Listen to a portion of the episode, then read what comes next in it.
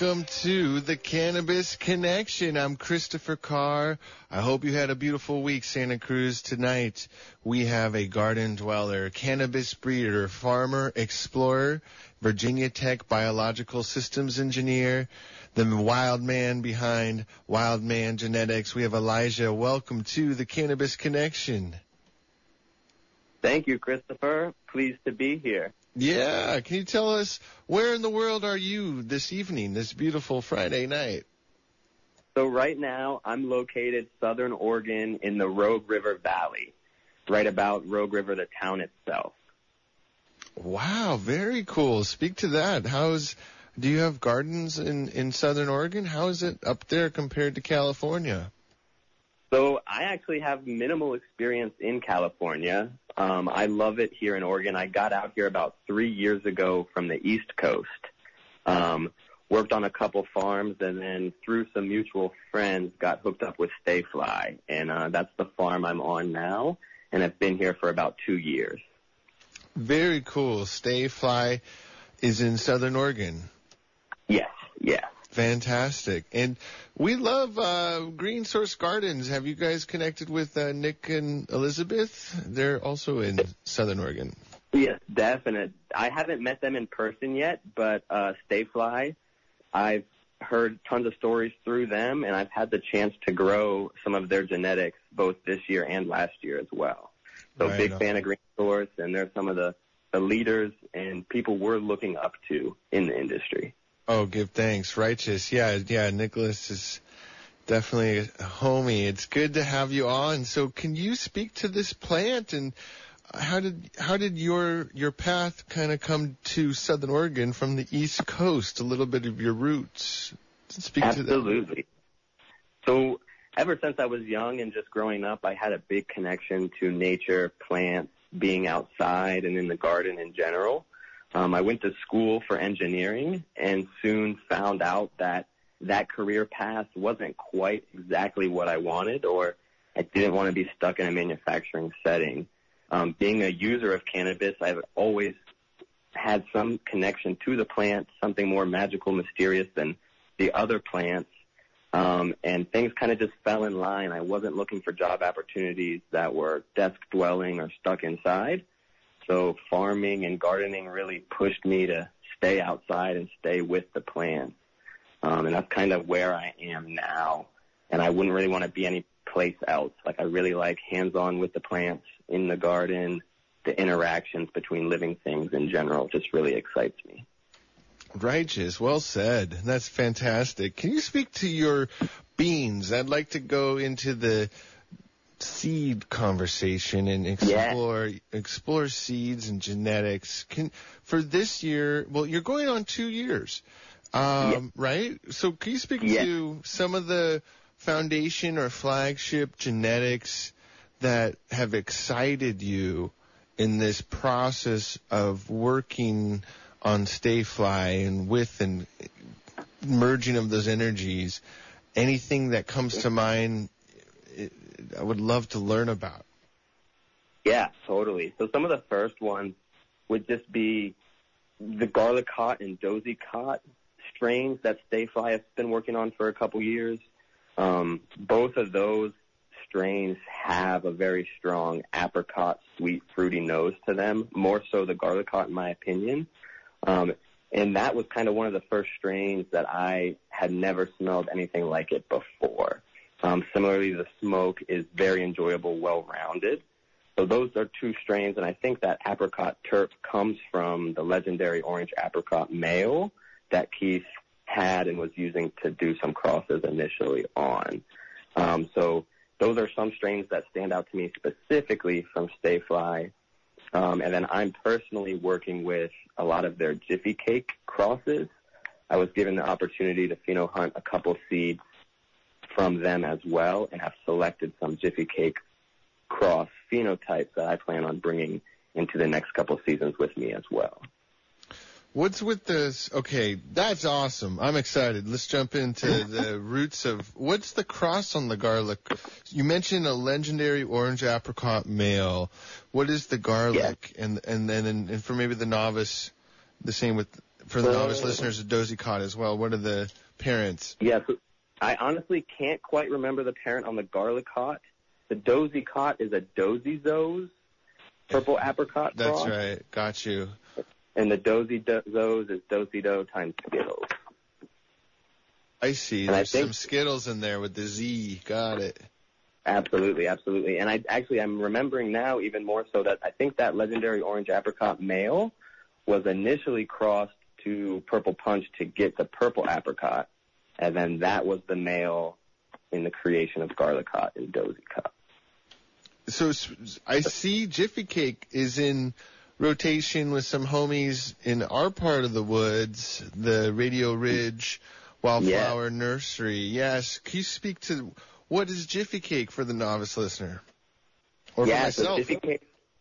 Yeah, it's gonna be a wedding cake times peanut butter breath, I believe, or peanut yeah peanut butter breath, and it is tends to be a little bit later finishing from the wedding cake side in the outdoor setting, but super super super frosty, chunky buds, heavy hitter in my opinion, and I think that comes from a little bit of the wedding cake background. And I think the pheno or the cut that Radio Ridge has, they're one of the few people that are working with that cut. I know Keith didn't share it out generously like we do some of the others, so they have one of the original cuts of that Jiffy Cake. Whoa. And we will be making F3s this year of the Jiffy Cake.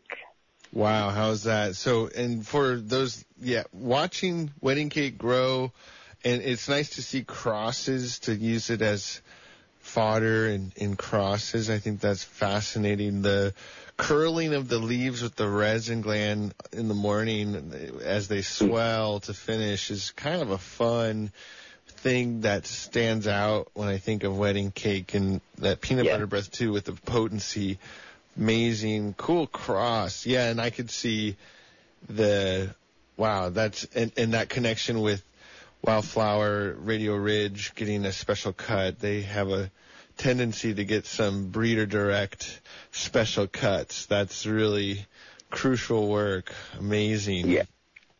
And that's what we spent this year heavily as well. Just that there's a lot of exciting things happening with the farm and the family.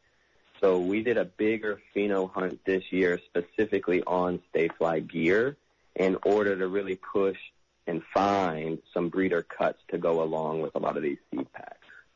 That were really Wow, what a cool project. So can you give us the lowdown on some of your findings or some things that maybe to look forward to? Absolutely. So coming back to the garlicot, we've already harvested our top three winners across probably, I want to say 25 or 30 phenos. We selected three, one being better than the other two, but those all three were pollinated for the next generation seeds and are already harvested. So super early finishers, super strong nose. So those are some seeds to definitely look out for. Um, same thing, the peanut butter pie breath back cross seed batch is phenomenal. So we're actually making the back cross 2 BX2, back crossing it twice, and then also producing the back cross F2. Can you break down? It's kind of crucial. I think Nicholas Mahmoud was the one that was giving me the his own definition sometimes of F1, F2. Just for maybe mm. the novice listener in genetics, when you say these things, can you just break it down real simply of what you mean? You know, we're back, we're introducing, we're trying to stabilize and find the best, the art of selection, maybe defining that a little bit for the listener. Right. Yeah, so it really kind of starts with, I would describe it, an F1 generally encompasses the first generation of a cross. And then from there on, F2, 3, 4 each signify the, the subsequent generation of that same cross. Meaning you take offspring from that cross and then you're selecting and crossing males and females from that offspring batch to produce the following generation. By doing that, you're creating an inbred line. So the higher the F number or the generation number, you're kind of breeding it to itself. So inbred means it has ultimately more of its own genetics. So homozygous in one way to describe it. So when you're looking for the hybrid vigor, you would take two inbred lines and make a cross between those for a very vigorous plant. Um, a back cross is where you take some of the offspring and then genetically are crossing it back to physically one of the same mothers or fathers. And in order to do that, you have to be running a clone operation as well in order to maintain those identical males and females. Yeah, well said. Well said. The the pattern too is these heavier heavier what are you guys selecting for what what do you think in in your opinion or or from the perspective of StaeFli Farms the is there a flagship? Is there is there a certain profile? I think uh, for example Bog bushy old grower keeper of the gum. He was all about like the bubble gum in the beginning and Okay. yeah if if there's a is there is there something like that um, Um, profile wise or is it just exploring a lot? Yeah, so when it, I would say when it comes to flavors and terp, terpenes, nothing in particular. Like we're always chasing the savory, gassier terps, yes but we don't tend to use those necessarily for our selections, I would say. Um, a lot of times we tend to breed in similar families, so cross fruits with fruits to maintain fruity sweet terps and then cross gases and savories to maintain those profiles. But some of the things we look for more so, I say, is structure, pest resistance, um, finishing time. Um, another thing, even that's really, I think, starting to come forward in the market more so is the ability to be washed for hash in the rosin market. Um, because some plants and phenotypes lend themselves to that more so than others. And I think that's one thing that's really now being used to make those selections as well. I love this. It's not an old conversation. We always, it's amazing the the hash evolutions we go through every season, Mhm. every year. But I agree with you. That is an interesting conversation piece, it, and and I'm seeing a lot of attention being shared into that. Do, do you think off the top of your head what if if you are looking to grow to wash and, and, and make hash and get those resin heads collected what what what varieties or families are are any in your opinion ideal or or any th- things that come that the market may recognize as far as cultivars Absolutely. Um, in terms of yields and what strains are higher yielding, I don't quite have the experience to cover that. I know specifically for StaeFli, we have a friend who who does work for Bo for Bo's Nose Nose Rosin Company. So he was out here selecting and checking phenotypes as well, and he does a simple test where he'll be wearing a black latex glove, take one small bud and gives it a roll across the glove, and you can see the number of trichome heads actually sticking to the glove, and that's kind of an indication on high washing ability. Um, we're not looking for smears or greases. Really want the powdery, sandy heads. Um, and one strain that I saw that he picked out so far was a peanut butter apricot that tended to look like it would wash pretty well. oh nice. I like that. Yeah wow. And this apricot what that legendary orange male what's up with that? Is that just an heirloom or uh? Yeah, and it, it was here before, before I got here, but it, it, it does appear quite a bit in StaeFli stuff. And like I said before, it's one of, I would say one of two flavor profiles that I've never smelled before or tasted before that kind of just has a really, really nice draw to it for me. Um, the other one would be garlic breath, which is really, really heavy on the GMO terps and the garlicky kind of heavy savor side as well.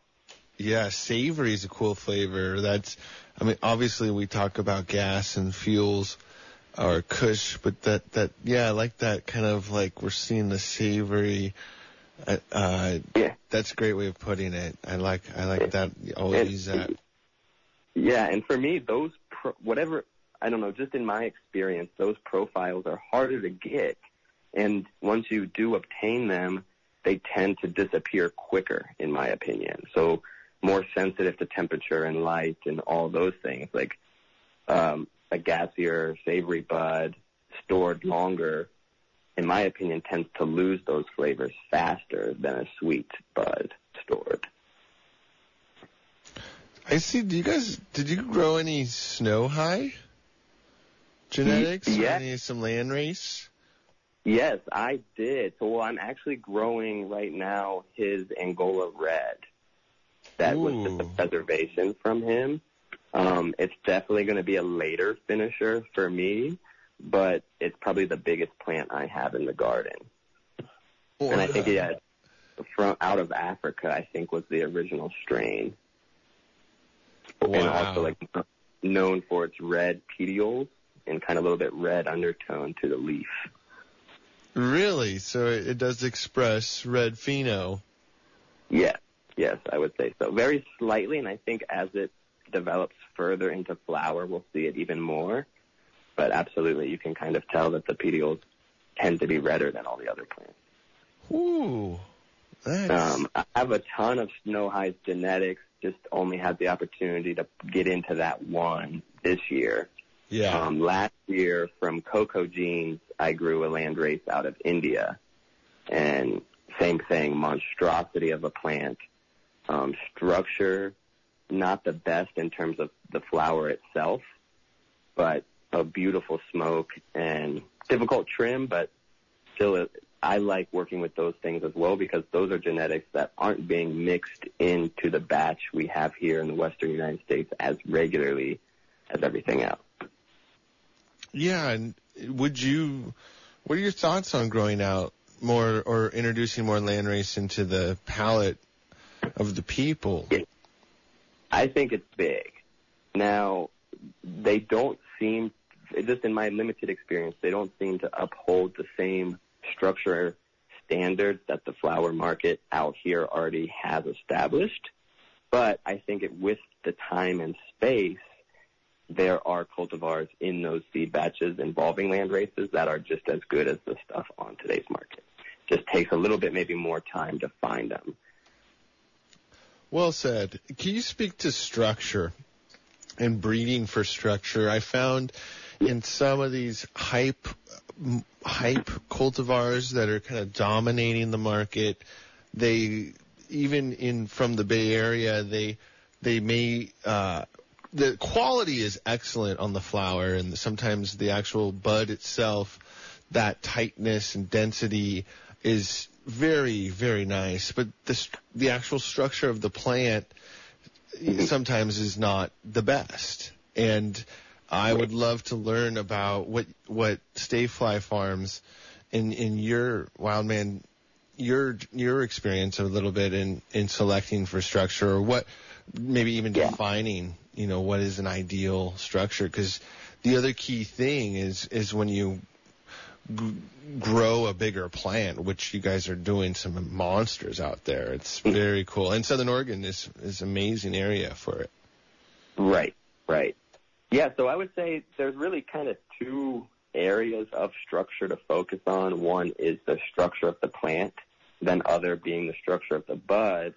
Um, and it really, when it comes to breeding, the really exciting and cool thing I think is that opportunities are endless and it's really down to what your end goal is. So for our end goal here at StaeFli is really to make it as easy as possible for the farmer to grow our genetics. So we're selecting for plants that have active and prominent lower branching habits that just show that even without being topped, it will produce its own number of tops. Um, so just checking for lower branching is one key one. You'll, it's really clear to tell some plants start to send out their own lower branches. Other plants stay strong just in a single stalk. Um, but similarly, I've met people who are trying to breed for mechanized harvest, which kind of falls in line with the single stalk, kind of like a cornfield. So that person would probably choose the plants that don't have lower branching. So it kind of goes both ways. But for us, the biggest structure key is lower branching and as well as node spacing. We're trying to keep our nodes a little bit closer together so that it's a little bit more structurally sound of a plant than being so airy and stretchy. And you're breeding for, I imagine you have uh, mold and uh, resistance to pathogens. Uh, that's kind of the art of selection as you find these super, superstar healthy uh, specimens. Yeah, and there's always some that you can tell stand out above the others. Like if you do have a couple bugs running around the garden, there's always a couple plants that never get touched by anything. So that's always okay. That plant is stronger, has maybe some sort of resistance built in that we should chase after. It gets really difficult when it comes to making the seeds themselves because when it's time to pollinate, you don't know the full story of that flower yet. So sometimes the act of pollinating is a shot in the dark, but if you're taking clones as well, you can always go back and pollinate the ones you do find post selection. But initially, you're kind of waiting, you're making decisions without fully knowing what the flower actually will be yet, or even how that plant will finish. Yeah, and do you have an opinion on? I I know our friend Nicholas Mahmood and Green Source. He, he likes multiple males, and so it's kind of this this is his orgy of genetics. but when you're yeah. speaking to, yeah, when you're, but what you're speaking to sounds like specific males or, or specific or, or maybe females. Yeah, some of both.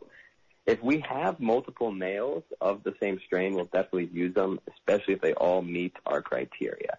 Because I like that orgy of genetics as well, because it's still the same cross, just different superior genetics, but all mixed together add to the value. Yes, um, yes, which you really don't know until you grow them out. Right. Yeah. Right. That's right. And as we get closer and as people continue to breed and make seeds, we're getting closer and closer to those seed batches and packs to be very consistent. So it's like when those cases do happen, eventually we won't even be able to notice it, ideally, because the strains should be consistent enough where there isn't variability. But that takes generations and generations of crossing to get to that point. So we're not quite there yet, but I, I feel like it's definitely starting and we're in that process. Very cool. Yeah, what a cool process, and it is such a, amazing lifestyle to just be in the round after round, generation after generation, working and stabilizing genetics and creating new new varieties and finding through pheno hunts some of those yeah. like unicorns. Was there any unicorns that stood out to you or anything of note from your pheno hunt or the greater team at StaeFli Farms? Wow. I mean, it's crazy just because there are so many plants that to me stand out. Like just are just stellar plants. Um, a couple for sure I would say are the iced coffees. Um, it's the ice cream cake times the coffee F5. Oh, Kaya, yeah.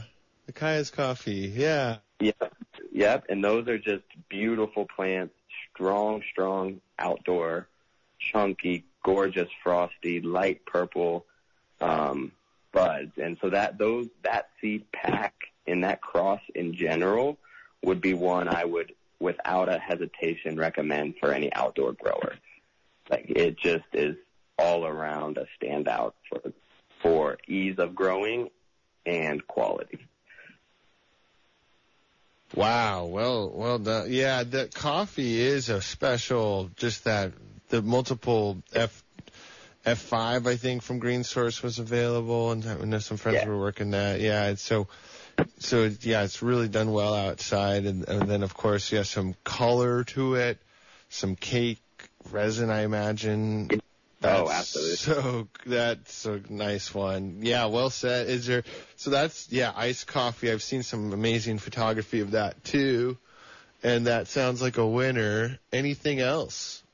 Yeah, and this one's just kind of funny. There always tends to be one volunteer or a couple volunteers that we didn't take clones of because ultimately we don't really know the genetics. They just popped up. But there's always one volunteer that's also a stellar winner, just absolutely gorgeous. Um, And we had one last year, same thing.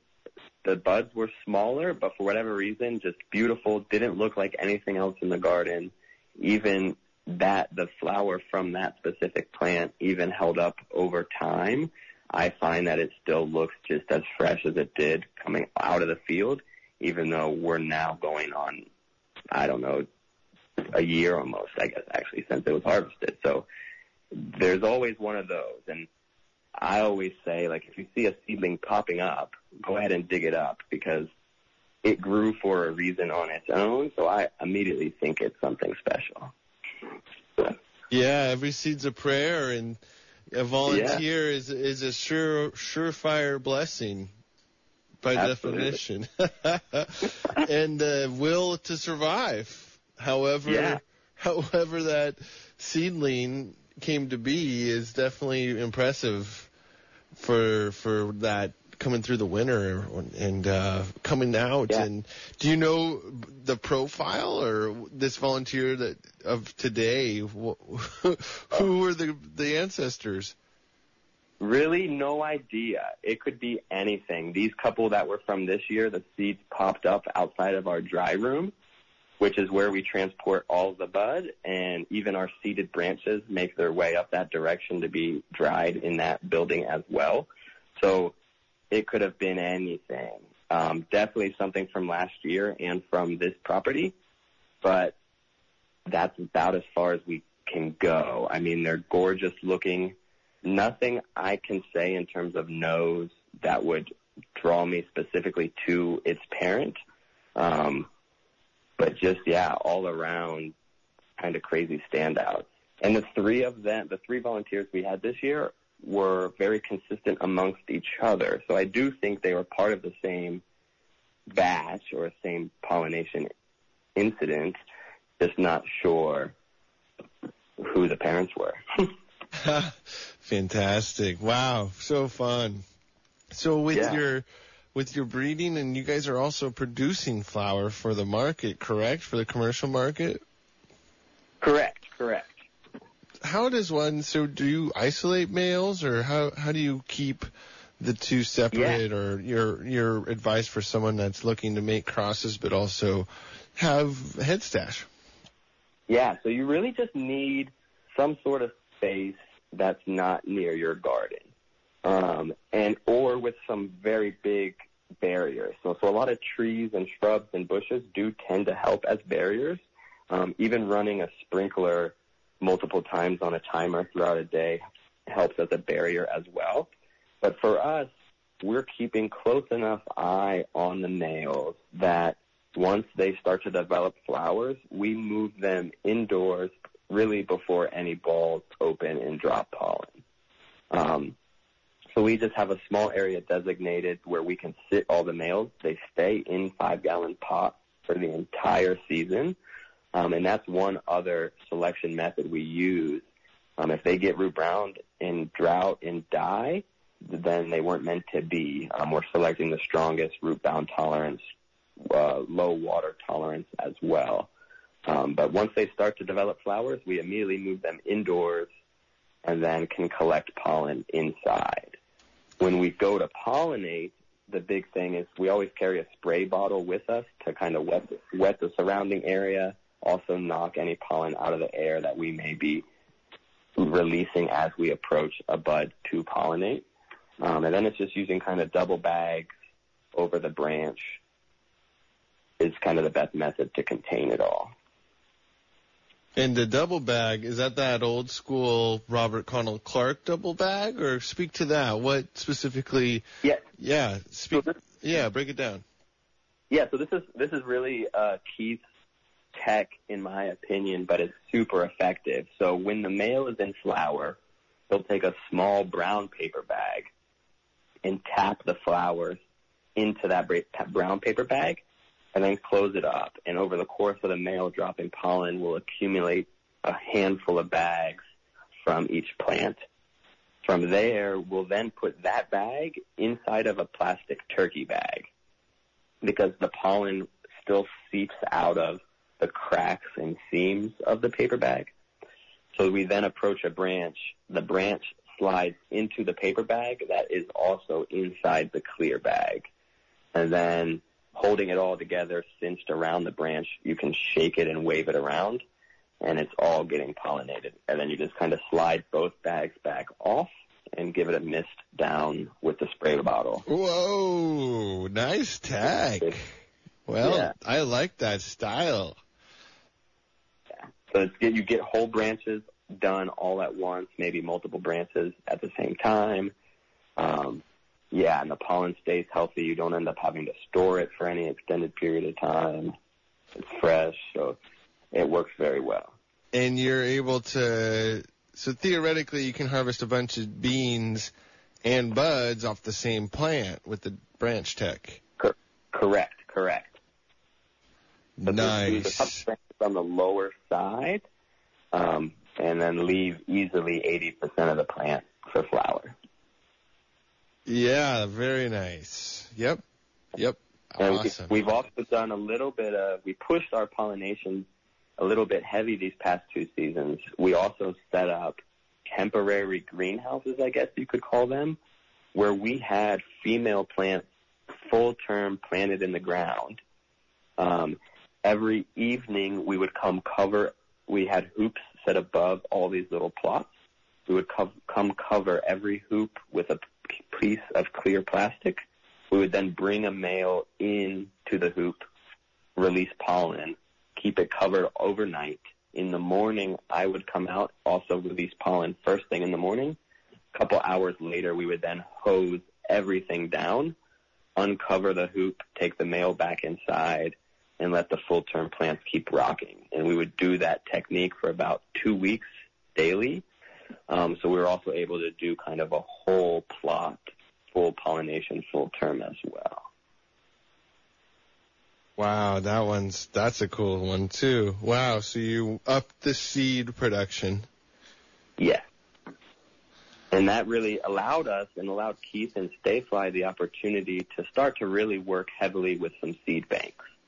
Um, without that mass quantity of seed from some of these crosses, it's really hard to satisfy the bigger seed banks because they also want numerous packs to post for sale. What do you think ballpark is the seed bank looking for or or worthwhile if someone is going to find something special and maybe adopt a seed increase? Also with preservation work, uh, we have had a legacy in Santa Cruz of, of preserving some very old special building block legends and home of the haze out here. Um, Yeah. what are your thoughts on specifically, you know, what is an an important batch of seed or, or a viable offering to the to the people? Yeah, so I would say in order to work with a seed bank, you would need, in my opinion, at least 50 packs to be able to supply them for a given cross. Now, if you're filling packs with 10 to 12 seeds, that puts you at about 500 to 600 seeds in one of those crosses. Now, if you're also selling seeds individually, you really only need a handful. It could be 10 or 20 seeds that you then spread only between two or three farmers.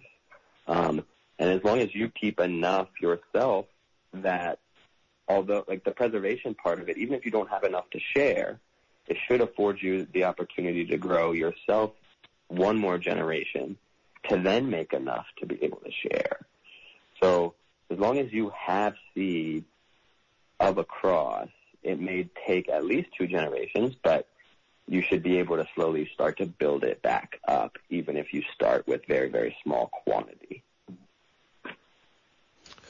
Nice, yeah. And is there, with your thoughts too on uh, and scaling up? Obviously, this is top of mind for StaeFli Farms. Are these seed banks just local, or are we still looking at an international community? What are your thoughts? You know, I know there's I- people growing from seed all over the world. Uh, yeah, yeah, and I think so. A lot of the seed banks are are local banks. Um, I'm sure they have customer customers from all over the world as well. Um, but I also know StaeFli just through their direct website are also have customers from across the globe. So it's really kind of just the power of Instagram in a way to spread the message and connect people um, across the world. So you may not need seed banks, but it allows you to just start to connect with people maybe you couldn't on your own. Um, and I know there's some situations like we, I know um, Pacific Northwest Roots in Washington, they were the only ones to get StaeFli's coffee crosses, I believe. Maybe one other seed bank as well, but you can also have deals and relationships in that manner as well, where you're exclusively offering some crosses through certain places where others can only be found in other places. Oh, that's cool. Yeah, I like that. And then everyone spread the love. Yeah. Yeah. The coffee, yeah, it's so interesting. So, is there? So, did you mention that Pacific Northwest has their own seed bank, or they're distributing just the iced coffee? Yeah, well, so they're they they took all of Stay StaeFli's coffee crosses and is able to help distribute them as well. So they aren't Nice. necessarily their own seed bank, but they're constantly helping other farms distribute seeds. So they have a big connection Got it. in in the industry. So they also, I think, work with a few banks directly that they're also able to pass the seeds across to. Yeah, that's that's great. And it is that coffee is special. We've had Kaya on the show and very interesting work coming out of those those homies for sure. Yeah, and that's like the community that Yep. I've seen in the industry so far is so strong that I mean people do have each other's backs, are willing to help, willing to share knowledge, experience, product plants, all of it. And I like I haven't seen many communities that are that strong as I would say the cannabis community is.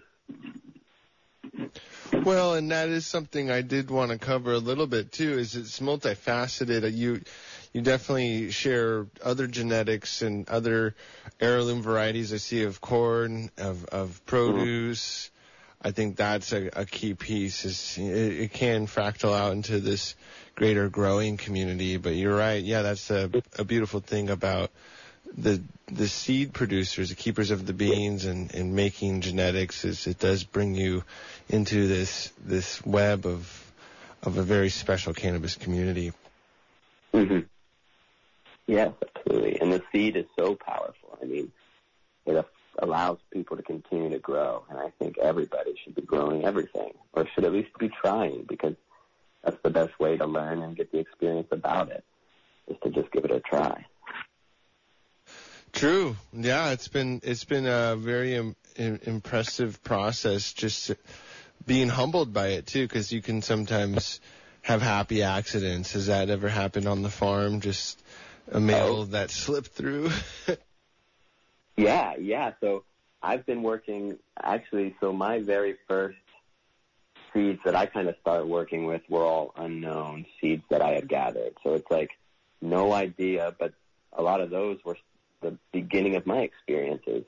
And same thing, making crosses with no intention of really searching through them, but growing them out just to see what happened. And then there actually being something really, really cool. It's like, well, I was not intending that, but let's take it. Let's go with it. Sure. Yeah. That is no, and that's uh, we we are huge advocates for growing from seed, and I do think the future of all the commercial farming should be from seed. It's just very just to be mindful of how how abundant and, and they do have that tap root and they do seem to be healthier and, and larger and more vigorous and many positives. The one con maybe is there's males too, but but long term I think that is the the hope is that everyone has that connection of germinating and popping beans and growing from seed and, and then creating their own beans and sh- sharing Yeah. and that, that abundance of, of trading too. Is there any other farms or other breeders in your neck of the woods that you would uh, recommend maybe exploring? Yeah, absolutely. A couple that I would straight up say is uh, Satori Genetics. Um, his Instagram is the Big Leblunsky. I think he's up in Central Oregon, McMinnville. Um, and I'm rocking his Cherry Slimeade F3 right now, and it has, I would say, some of the prettiest structure across all the plants I have. I mean, I would say it's the most tops, responded to topping the best. Um, so I'm really stoked on it and plan on digging more into his genetics. Um, two others here, Southern Oregon is Ziploc seeds. Um, tons and tons of selection available in his seeds. I mean, he has bukus and pages and pages of crosses to really that you could get into. Um, so him, and then one other would just be Golden Hill Grower, um, is a friend of Keith's that I've also grown a couple of his stuff this season. It was a Jaeger Sunset Bubba cross. Um, gorgeous early finisher, and I just like keeping up with him as well. He's taking care of the land, working in the rec scene, um, and very educational. He's trying to also share as much knowledge as possible.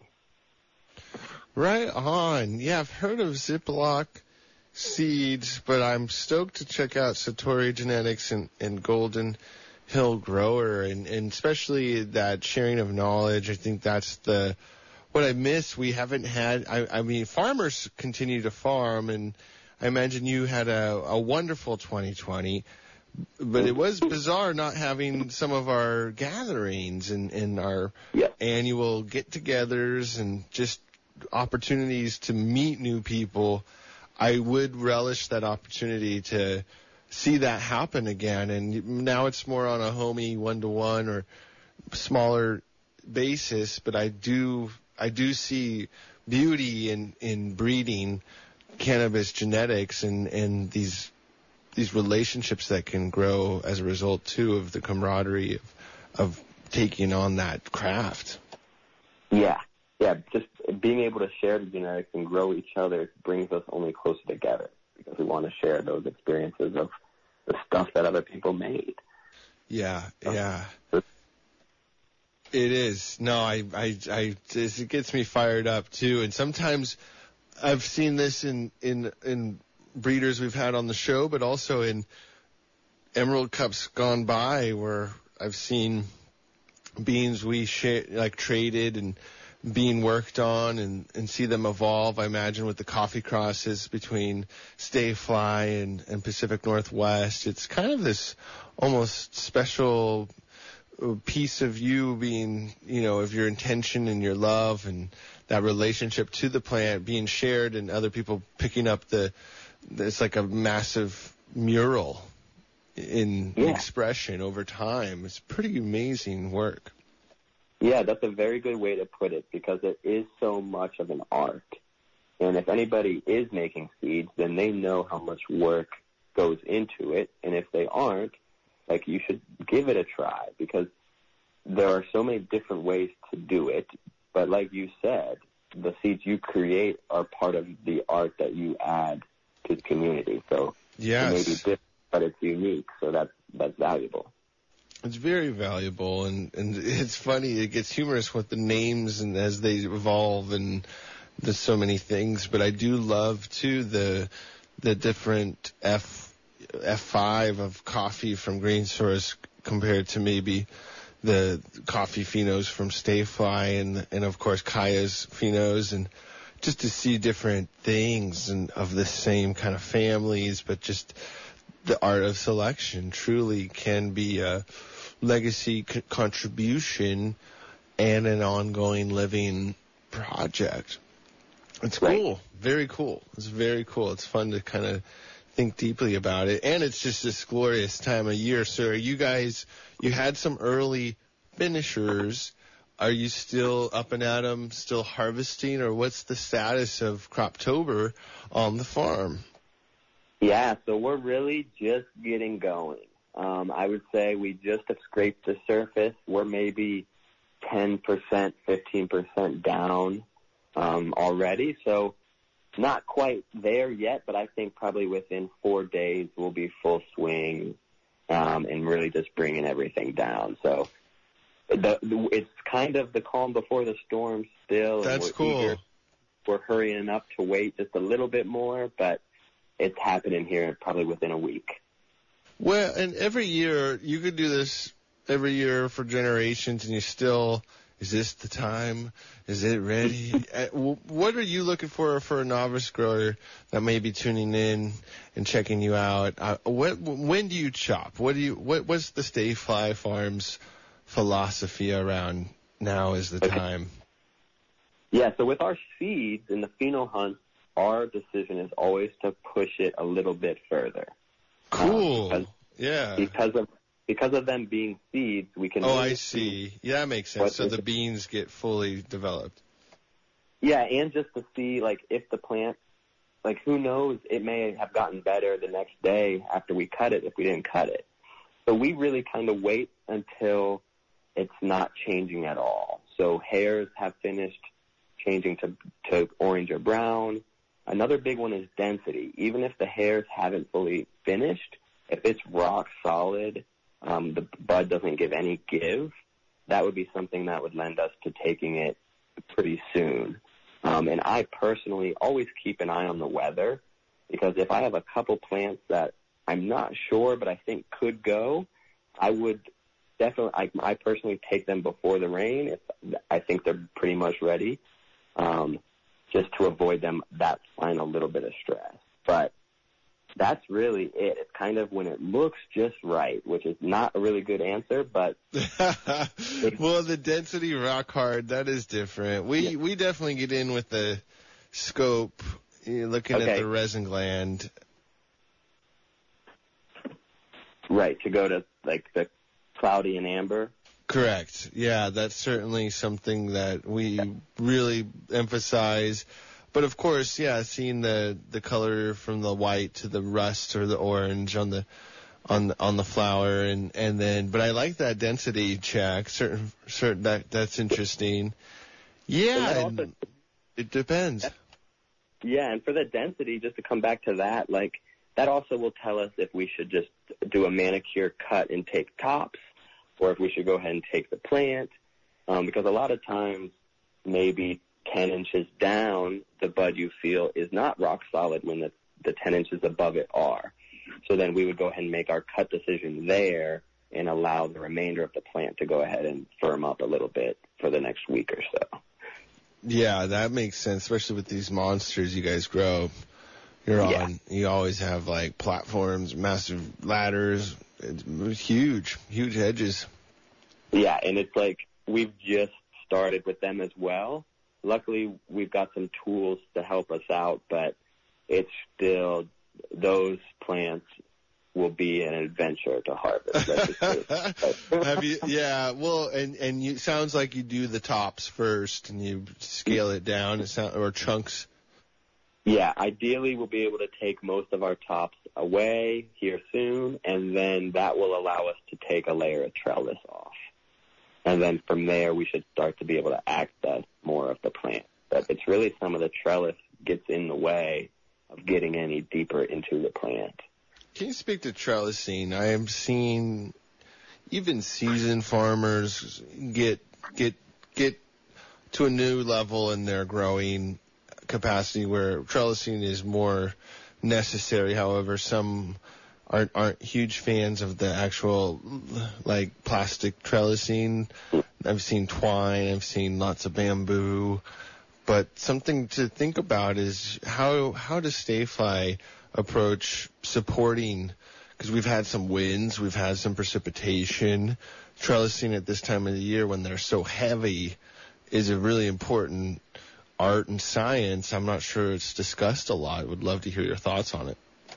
Right, right. Yeah, so we definitely, we do use plastic trellis. The big thing is we always reuse. So that makes Nice. a little bit difficult because we never cut our trellis. We'll do the extra step to untangle branches and so that we can use our trellis season after season. Um, but we kind of start, we'll use four foot height cages initially and really kind of pull branches laterally to open up the footprint of each plant. Um, and then from there, we kind of run our trellis across the top of the row like a hedge. And then all above the cages will just be layers of trellis. And depending on the plant, we'll make the decision if we need to put one on the side as well, which typically the last piece right before flower, we will throw some on the side because those branches bend down quite a bit. But that's really it. It's kind of a box method, really focused on the horizontals across the tops of the plant because once a cola is um, in those squares, it doesn't give that much once it's, like I said, in one of those squares. So we really kind of just try to put one cola per square across the whole hedge at top if we can. Whoa, nice. And it works. You get like a, a massive lolly, big canopy. Yeah, sea of green. It's all. It gets challenging to even distinguish between some of the plants how grown together they all are into one massive row. And when you implement the trellis, that's in the veg. So as it grows, you're you're b- developing your sea of green kind of canopy. They grow into it. Yeah. Yep. And we will occasionally be pulling branches as well to just help the plant along open up its space and give it positions in the trellis placement as it grows as well. So some of the big full-term outdoor plants, we won't bend branches as much because they tend to open on their own. But inside a greenhouse setting, um, we'll use the trellis and actually weave some of the branches through it to really spread them laterally. Um, but we won't be as aggressive with our full-term, full-term plants. Yeah, yeah. Oh, so yeah, you guys do the dance of navigating those branches out of the trellis. That's that's patience. Very good. Yeah. Yeah. it's a process. It's going to It be a, an adventure. Those are big plants. Yeah, yeah. We've got some like extendo snippers to be able to reach deep into the row and make cuts. And then they actually can hold on to the branch as we pull it back out of the road. Which is, Amazing. Amazing. Yeah. but my, my arms are maybe, I was like, I'm short. I'm five six, so my, one of my arms is only like two and a half feet. And it's like those rows, I'm not even getting in a quarter of a plant reaching in with one of my arms. you need extensions. Yeah. That's exciting. Well, that's a good thing. I mean, this if these are your problems, you guys gotta have no worries. It's a happy harvest. That's blessed. Right. I'm Yeah, stoked. I'm stoked for you guys. It'll uh, it'll be a fun challenge, and it, and next next show we we will talk about how it went. Yeah. I look forward to it. Right on. We're at our last minute, and we'll have a it'll it'll cut off right at nine. So I just want to give you the last word, but I want to say thank you and and give my regards to the fam at, at StaeFli Farms. It's an honor to learn about the farm, and and you guys have a really beautiful beautiful project, ongoing works, beautiful flowers, and and really solid genetics. So I, I'm definitely personally going to try some of these crosses. Wonderful. Well, thank you so much, Christopher, for having me on again. I hope we can speak again. Um, and everybody just stay fly. We share our love and definitely get your hands on some of these beans if you can. Give thanks, Elijah, and check out Ancestry at Moe's Alley tomorrow. This is the Cannabis Connection. I'm your host, Christopher Carr. Stay up, Santa Cruz, and have a beautiful weekend.